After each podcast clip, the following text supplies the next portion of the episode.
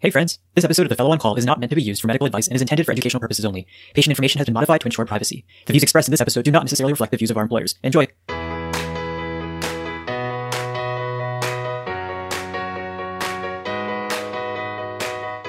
Welcome to another episode of the Fellow on Call, the HEMONC podcast. We're coming at you from Merlot University Medical Center. I'm Ronak. I'm Vivek. And I'm Dan. And in today's episode, we start a new series as part of our Hematology Consult series, this time going through the ins and outs of hemolytic anemias. And we intentionally are releasing this at the time that we are because this will be a really critical component of some of the things that we think about um, in future diseases that we talk about. So this is, you know, our ongoing efforts to make sure that we're building on prior knowledge. I'm excited, guys. I'm ebullient. I cannot wait. This is one of my favorite things to talk about. Yeah, I know Dan and Ronak are super excited. I'm excited to get to CLL, which is after this, which is why we're doing this first. You know, Ronak foreshadowed. I I just gave it away. That's that's what I'm excited for. But we're gonna get through it. This is still really important, and we're gonna give you guys a lot of pearls, taught by Dan the Man and Ronak. What's your nickname? What's your middle name? Uh, it's it's Hershad. There's there's nothing that goes well with it. No, I know that, but like like let's let's think of something. Ronak the Terrible. Ronak the Destroyer. I got nothing. It's all good, man. I need to think of a nickname for you. Uh, I mean, our wedding hashtag was Jan found her mystery man, so my last name is more fun than my first Mystery name. Man. The Mystery good. Man. With pearls from Dan. W- with pearls from Dan the Man Hausrath and Ronak the Mystery Man Mystery. Yeah, I'm excited. I, I totally geeked out in preparation for these, and I I read Clinical Hematology by Wintrobe's, so I'm ready to share all this knowledge with with everybody. So without further ado, guys, let's go ahead and roll that show. Really quick though, before we roll the show, that's a reference to Ricky Bobby, the Mystery Man. Now you see him, now you don't. That's Ronak. The reason you don't see him is because he was reading Wintrobe cover to cover. That's right. That's right. Now we'll actually get to the show.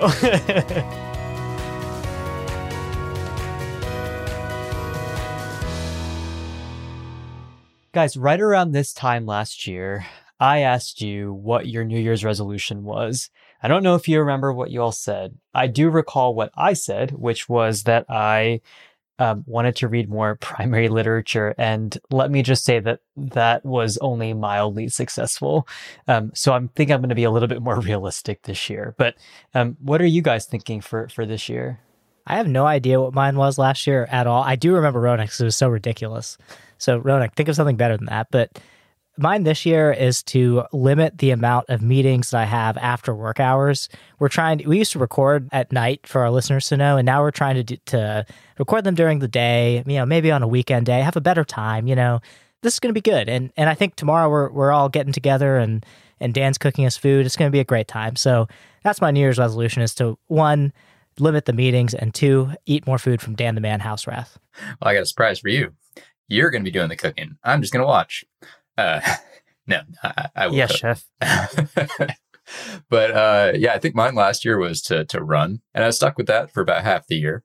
Uh, and then I got COVID around the middle of the summer, and uh, and it got really hot, and so I used both those as my excuse to stop. Um, but I did wear through one pair of running shoes, so I I, um, I feel like I kept my end of the bargain at least for most of the year. Um, this year I have a probably unobtainable goal, um, but that's what resolution is for, and uh, I'm going to try and keep my inbox to one screen's worth of messages. We'll see if that's possible, given that we get about 15 calendar notifications a day about various tumor boards being moved from Teams to Zoom and Zoom's Teams and all that. But um, we'll, we'll see. We'll just see. And I am slowly accepting the fact that I am and we are all getting older. Um, and so my New Year's resolution this year is to take like 15 minutes a day to work on um, integrating some more mobility work into into my normal routine. So that way I can continue to perform well on the things that I really like to do um, when when I'm at the gym. So it's all going to be health focused. Honestly, if I could give all this up, I think I would just want to do that full time, but can't quit my day Yeah, job. keep the hips loose. It's important. Yeah. What does that mean, Ronak? We don't even have to explain it. Let's just leave it at that. Ronak's going to do more quote mobility work, more, Still more don't know what that mobility means. work. Yeah, dynamic warm up. but good Yeah. for you. Good Yeah. for you. I like it. Thanks, I like man. it. I'm trying to stay limber, you know. Um, but that's how that's how you avoid injury. We'll see. I'm I'm hopeful that by next year, this is actually a resolution that I'll be able to keep, unlike the one from last year. So, um, you know, we'll see in a year. We'll keep our fingers crossed. Guys, today we are starting on a new journey, um, this time talking all about hemolytic anemias.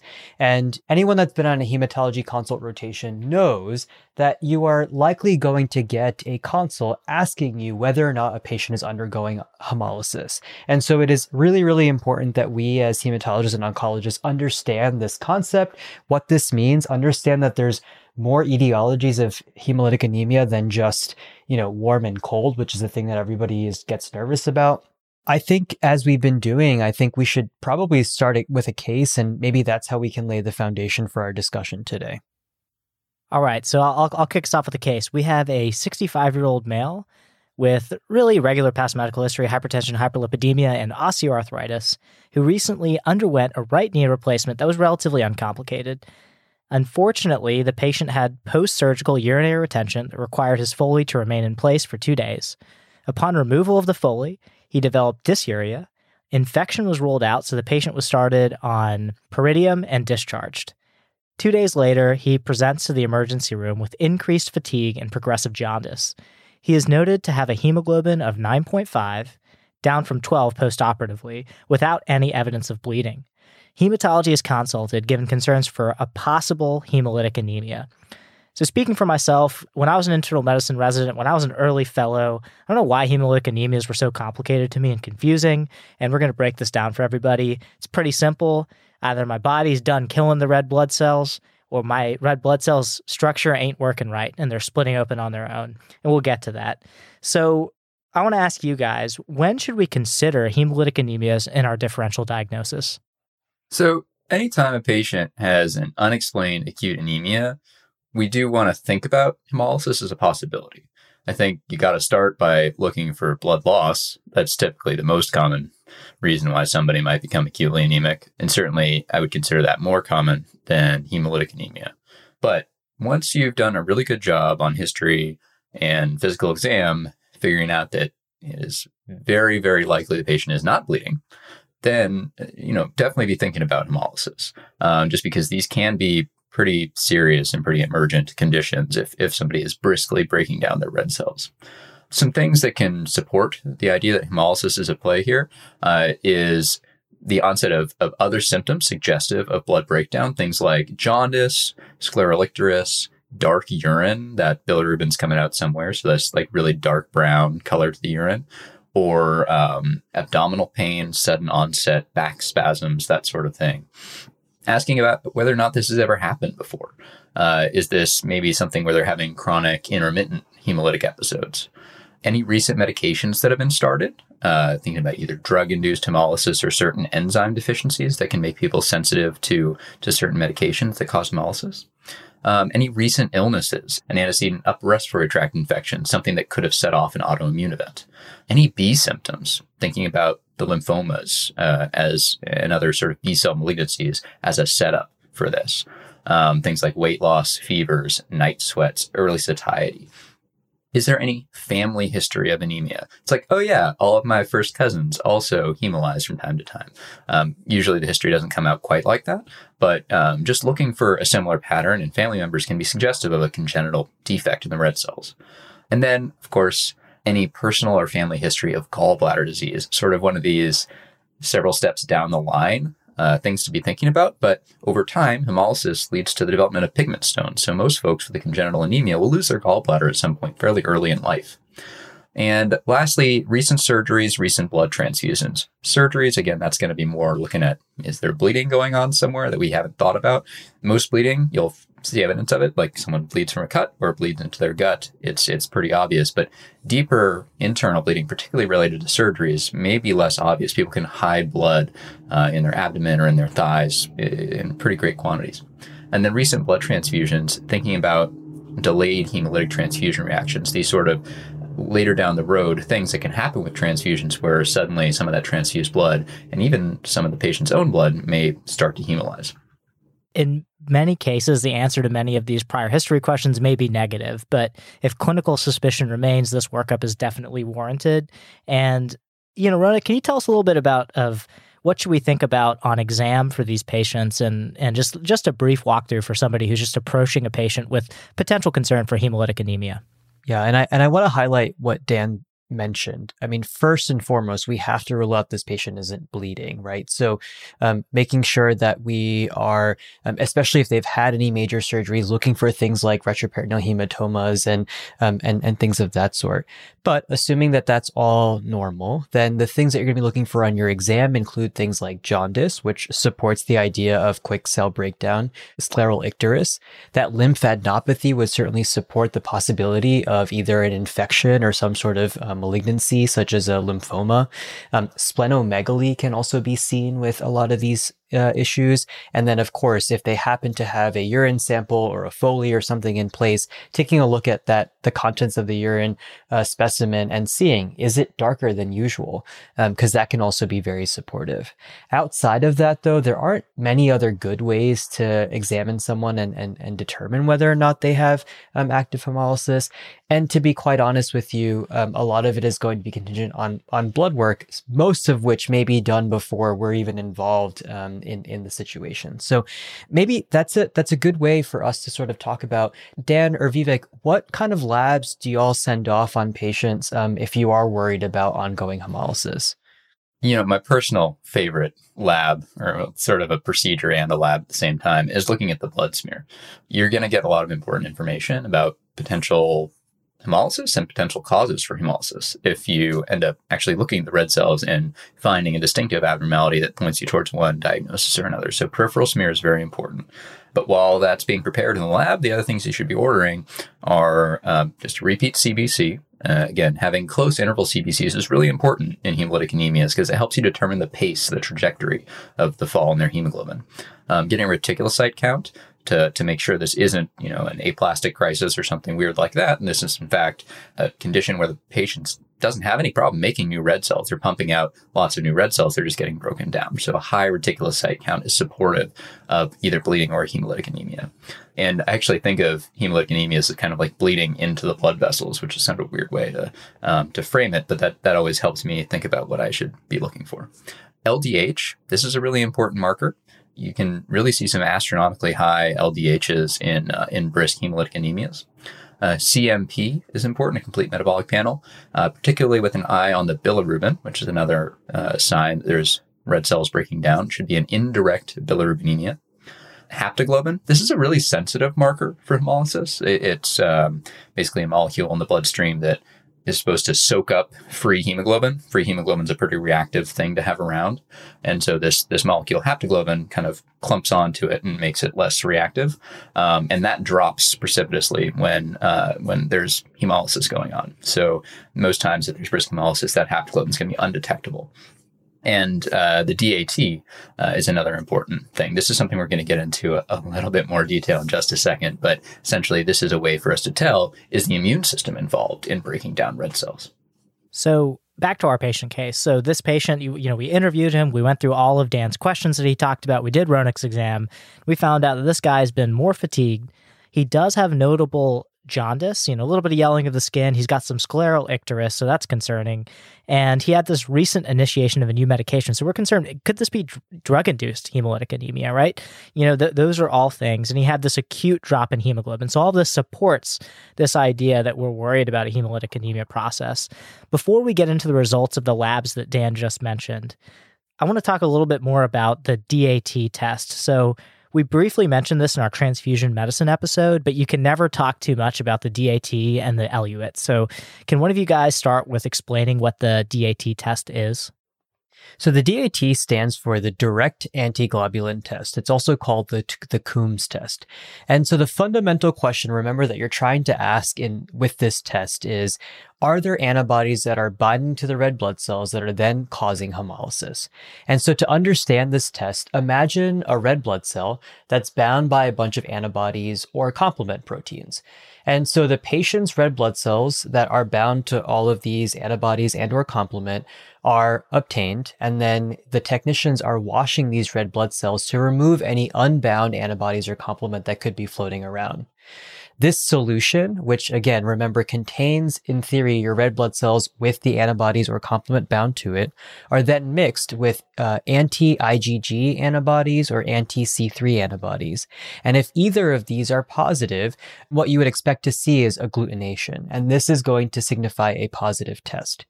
So whenever we, whenever we get a DAT back, there are going to be a series of possible outcomes. And it's important to conceptualize these and keep these in the back of your mind as a quick quick way to understand the DAT results. So, because there are two different antibodies that you're using, they can either be that your IgG and your C3 are both positive, or your IgG can be positive and your C3 can be negative.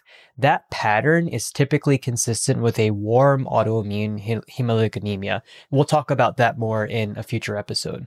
But remember, IgG positive um, and C3 positive is going to suggest warm autoimmune. Also, IgG positive and C3 negative is also supportive of a warm autoimmune hemolytic anemia.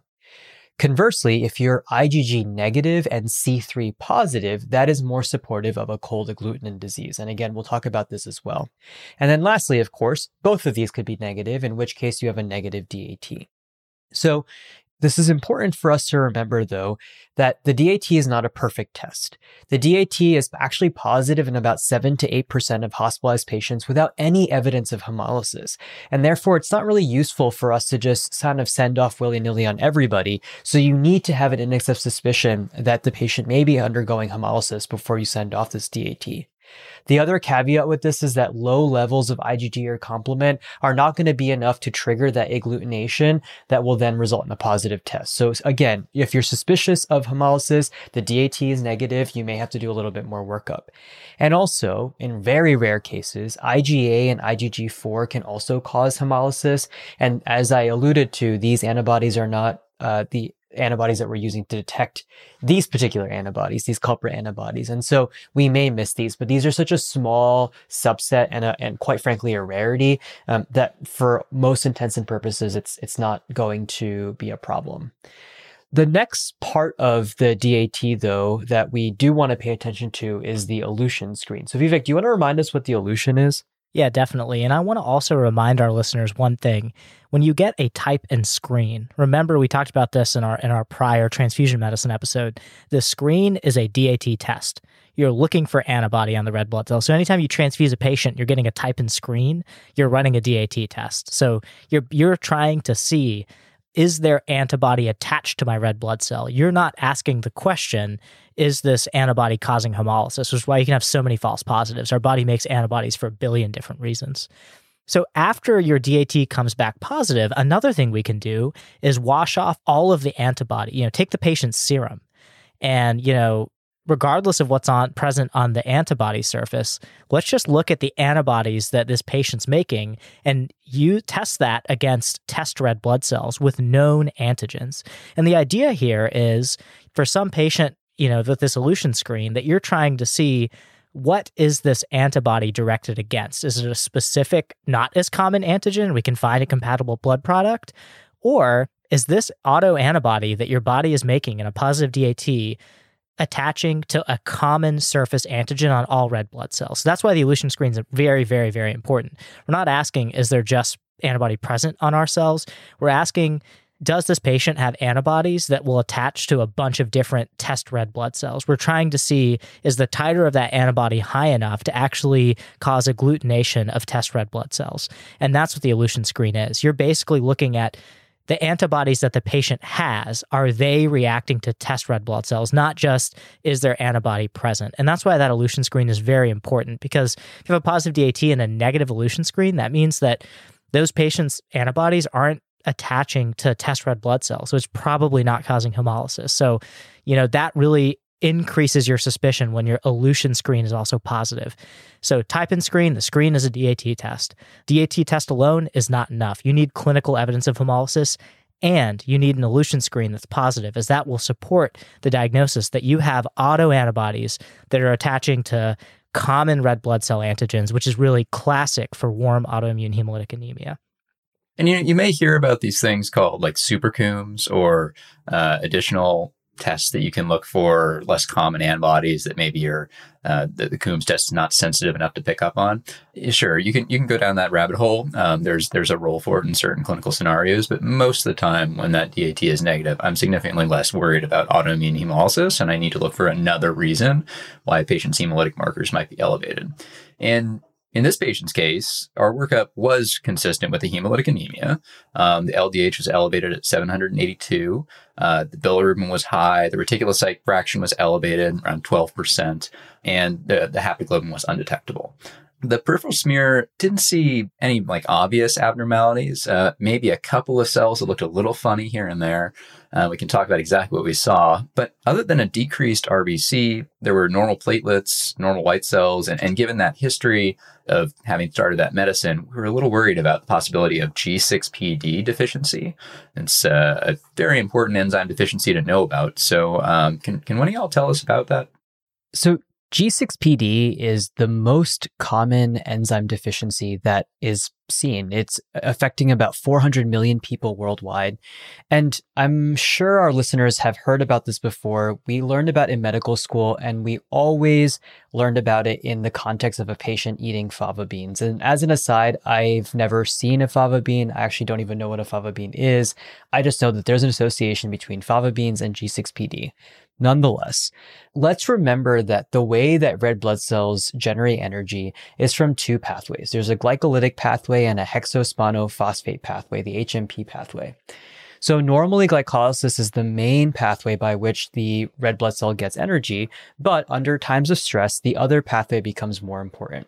The reason I'm trying to unintentionally trigger these memories of biochemistry is because when that HMP pathway is overactivated, that is when G6PD is really, really important um, for the, the cell to be able to generate energy. Um, and so basically in the absence of G6PD, the HMP shunt can't function. So there are a few important things that I want to point out um, when it comes to trying to make a diagnosis of G6PD deficiency in clinical practice.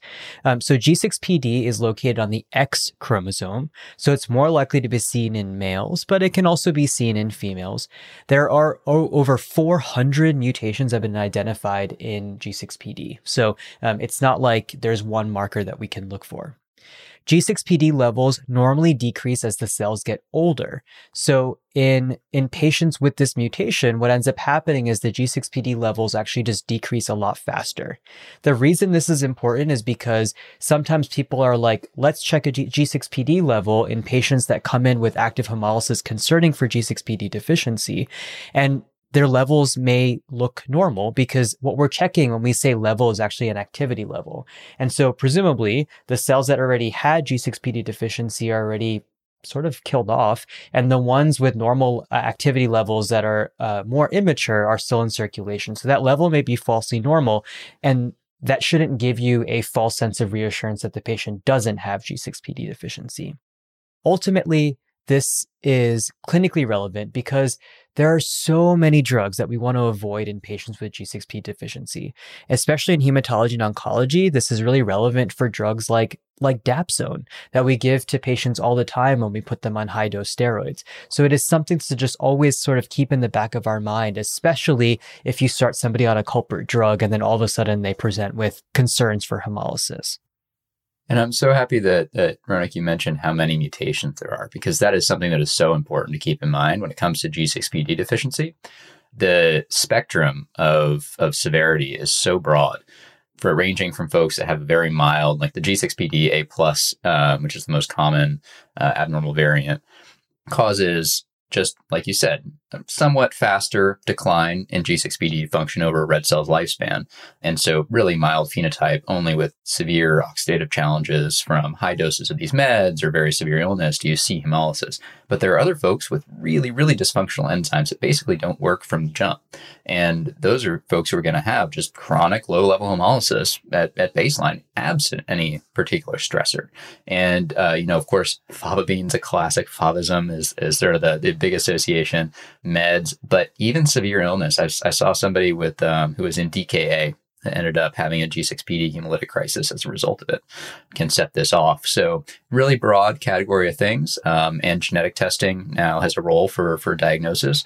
But like you said, in the acute setting, these reticulocytes are getting pumped out with as best a functioning G6PD enzyme as the red cell is ever going to have. So functional testing is not really that helpful in the acute setting. You, you hit on a, a lot of really important points here. And I want to add, you know, when we think about why, this, so this patient ended up being treated with supportive care, the thought was that this patient had G6PD deficiency. And like Ronak and Dan were talking about, you know, activity levels in this scenario in the acute hemolytic episode may not be reliable. But here are the key triggers that made us think this. One, the DAT test was negative, so there wasn't autoantibodies. Number two, in the peripheral smear, there were no spherocytes. Remember that autoimmune warm hemolytic anemia, and we'll talk about this in, in our next episodes, that you see spherocytes. We didn't see that. You don't always see the classic bite cell pattern on the smear with G6PD deficiency. Don't let that be uh, a fool for you. You know, yes, that's on the board exams, but we're talking about real life, right? That doesn't always happen in real life, and and it's it's actually pretty common for us not to see that classic smear finding for these patients. So, this patient was treat, treated with supportive care. He ended up doing very well in the outpatient setting. He was diagnosed with G6PD deficiency, so this is a pretty satisfying case. I think now is probably a good time to to wrap up this episode, and we'll have a bonus episode where we go through more congenital hemolytic anemias. So I want to leave the floor to Dan and Ronak. And any words of wisdom, any any parting thoughts for our listeners? A lot of the times, I, I, think about these hemolytic anemia consults the same way that I think about anticoagulation failure consults. Like, okay, prove it. Uh, you know, you have to you have to really convince me that this patient is having an active hemolytic episode. Um, and you know, as far as G6PD, we'll, we'll link uh, in our show notes to a database uh, of drugs that can penetrate. There's so many drugs out there that can do this. The thing that I find the most useful is to just look it up and, and see is this a drug that's strongly associated, that's possibly associated with hemolytic episodes. Dan was a little bit more forceful um, in how he was how he said it. I was just going to simply say to consider G6PD deficiency, consider hemolytic anemias, but make sure you do your part in making sure that bleeding is not happening when someone comes with acute anemia, because that's more likely to be the answer. All right, guys. Well, I'm excited to do a bonus episode on other causes of congenital uh, hemolytic anemias. But we'll wrap it up for, for this episode um, for this one. So until next time, everybody, we'll see you all later. See you later. Peace.